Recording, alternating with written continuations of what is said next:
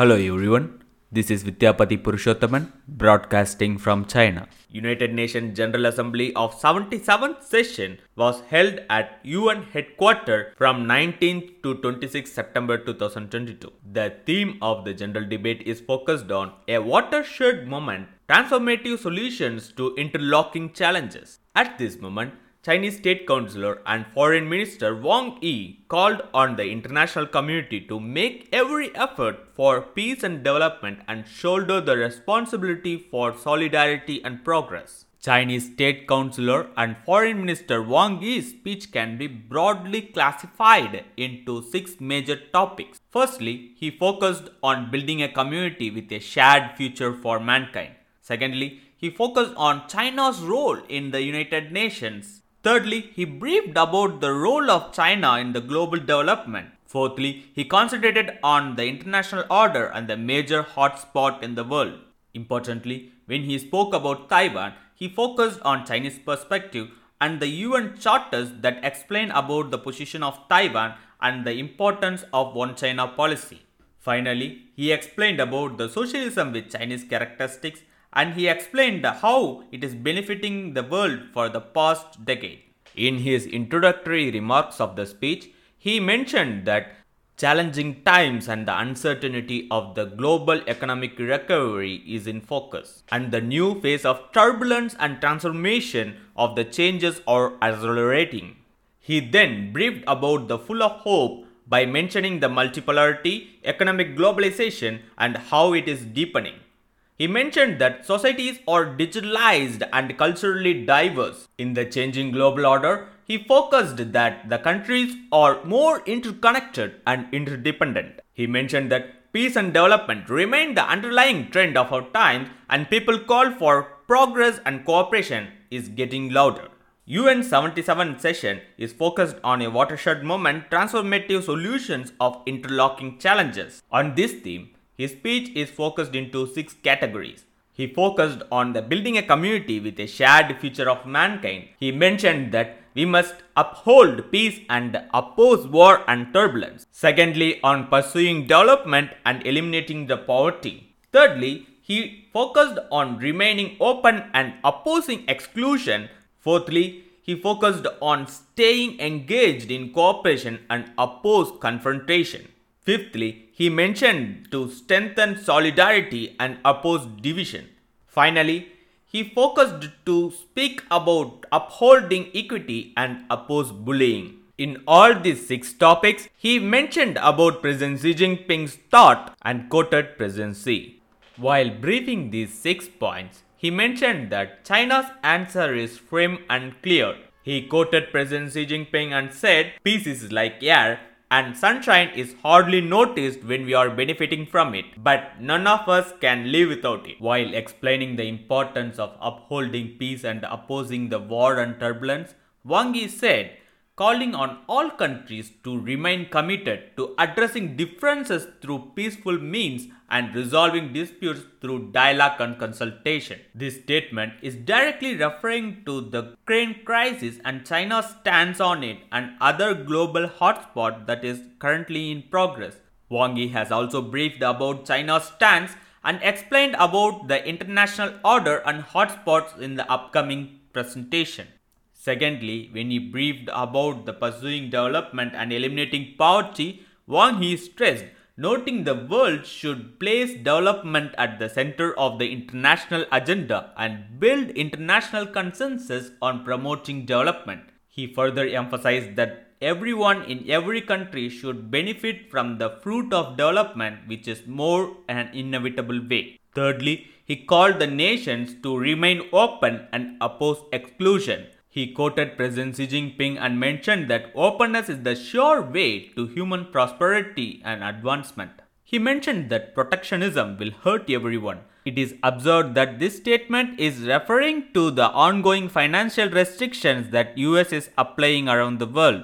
He called for staying true to openness and inclusiveness and tear down fences and barriers that hinder the free flow of factors of production. He then claimed to uphold the World Trade Organization centered multilateral trading system and endeavor to build an open world economy. Fourthly, he called nations to seek cooperation and oppose confrontation.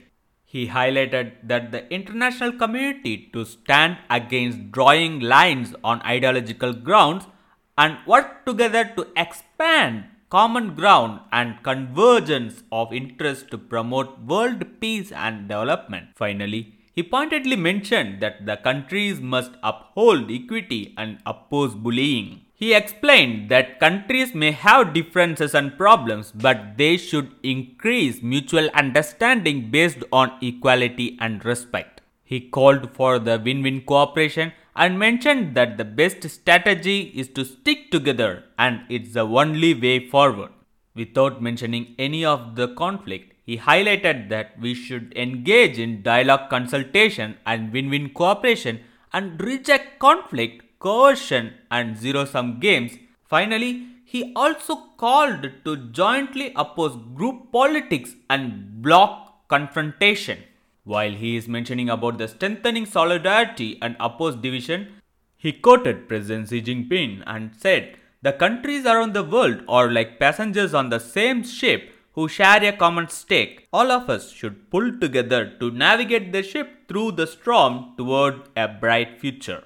He highlighted that the world must embrace diverse civilization to make continuous advances and mankind must pursue an inclusive path to achieve modernization.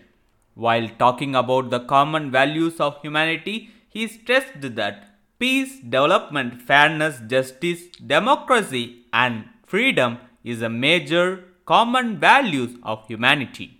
He pointedly mentioned that differences in system should not be used as an excuse to create division.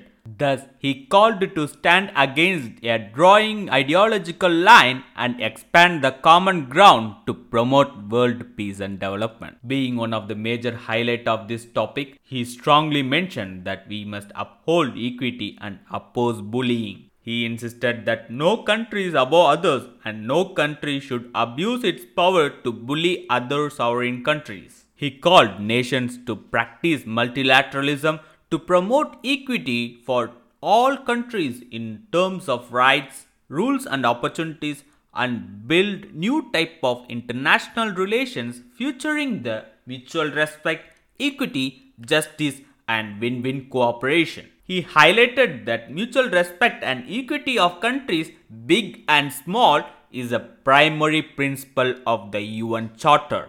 He further insisted that the major international issues should be handled and international rules should be drawn by all countries together. After responding how to build a community with a shared future of mankind, he then explained the role of China in the United Nations. The highlights of the speech in this topic are he explained how China is engaging in building global peace and further he insisted that how actively China is promoting the international peace and participating in international arms control disarmament and non-proliferation process. He threw some light on the numbers such as China is the top contributor of peacekeeping personnel among the P5 and it is the second largest founding contributor to both United Nations and its peacekeeping operations. While explaining about China's role in the global development, he insisted that China is a significant trading partner of over 130 countries and regions and contributing about 30% of annual global growth. It is the major engine for driving the global economy and a pace setter in implementing the 2030 agenda. He highlighted that China has made the poverty reduction goal in 10 years ahead of schedule and accounts for over 70% of the gains in global poverty reduction. China has set up the UN Peace and Development Trust Fund and Global Development and South South Cooperation Fund. China has also provided development aid to more than 160 countries in need and extended more debt service payment out by developing countries than any other G20 member so far. While addressing the international order, he insisted that China stand firmly against attempts to politicize human rights and work to promote the healthy development of international human rights cooperation. While advocating the developing countries, he insisted that China will forever stand with other developing countries. He further extended to say that developing countries are no longer the silent majority in international and multilateral processes. With stronger solidarity, China and other developing countries have spoken out for justice and became a pillar of promoting development, cooperation, and safeguarding equity and justice. Foreign Minister Wang Yi has then explained how China is providing public goods to fight against the COVID 19 virus. He remarked that China is among the first to promise making COVID vaccines a global public good and to support waiving intellectual property rights on vaccines. He highlighted that China has provided about 2.2 billion doses of vaccines to more than 120 countries and international organizations. He also marked that China has signed the cooperation with 149 countries and 32 international organizations. Then he highlighted about data security and its importance. He then explained about climate change and how China is committed to a development path that puts ecological conservation first. He also threw some light on global food security challenges and insisted that China have provided 15,000 tons of emergency humanitarian food assistance to the developing countries that is in need. While addressing about the hotspot of the countries in the world, Foreign Minister Wang Yi has highlighted that China has endeavored to help settle hotspot issues in a conservative way. Regarding the Ukraine crisis, he insisted that China supports all efforts conducive to the peaceful resolution of the Ukraine crisis. He explained that the pressing priority is to facilitate talks of peace between the countries to resolve it peacefully.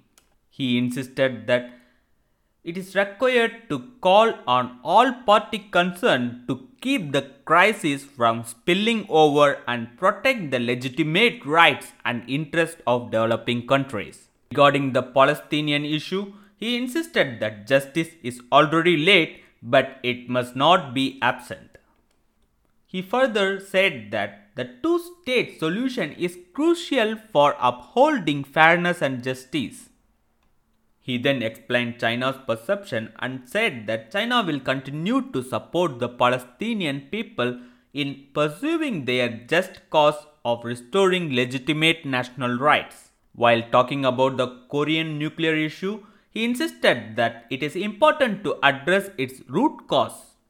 He mentioned that it is required to follow the dual track approach and principle of talking faith and synchronized steps and jointly uphold peace and stability of the peninsula to resolve the issue through dialogue and consultation.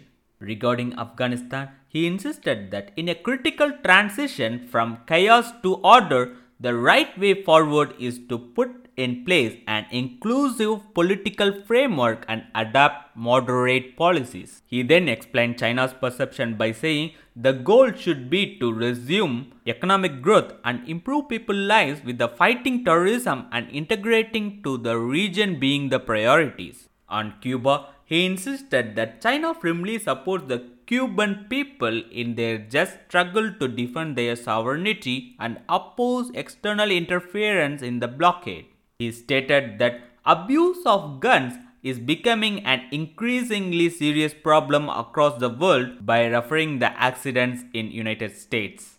He then said China has decided to launch its domestic procedure to ratify the UN firearms protocol which will contribute to strengthening global cooperation on gun control and closing the security deficit. While talking about Taiwan Strait crisis, he said that since ancient times, Taiwan has been an inseparable part of China's territory. He recalled Cairo Declaration, Potsdam and Potsdam Proclamation issued 70 odd years ago that all the territories Japan has stolen from Chinese including Taiwan and Penghu Islands shall be restored to China. He further explained China's perception on Taiwan stating that this is an important part of post-war international order. He then recalled that 51 years ago, in the same hall where the General Assembly took place,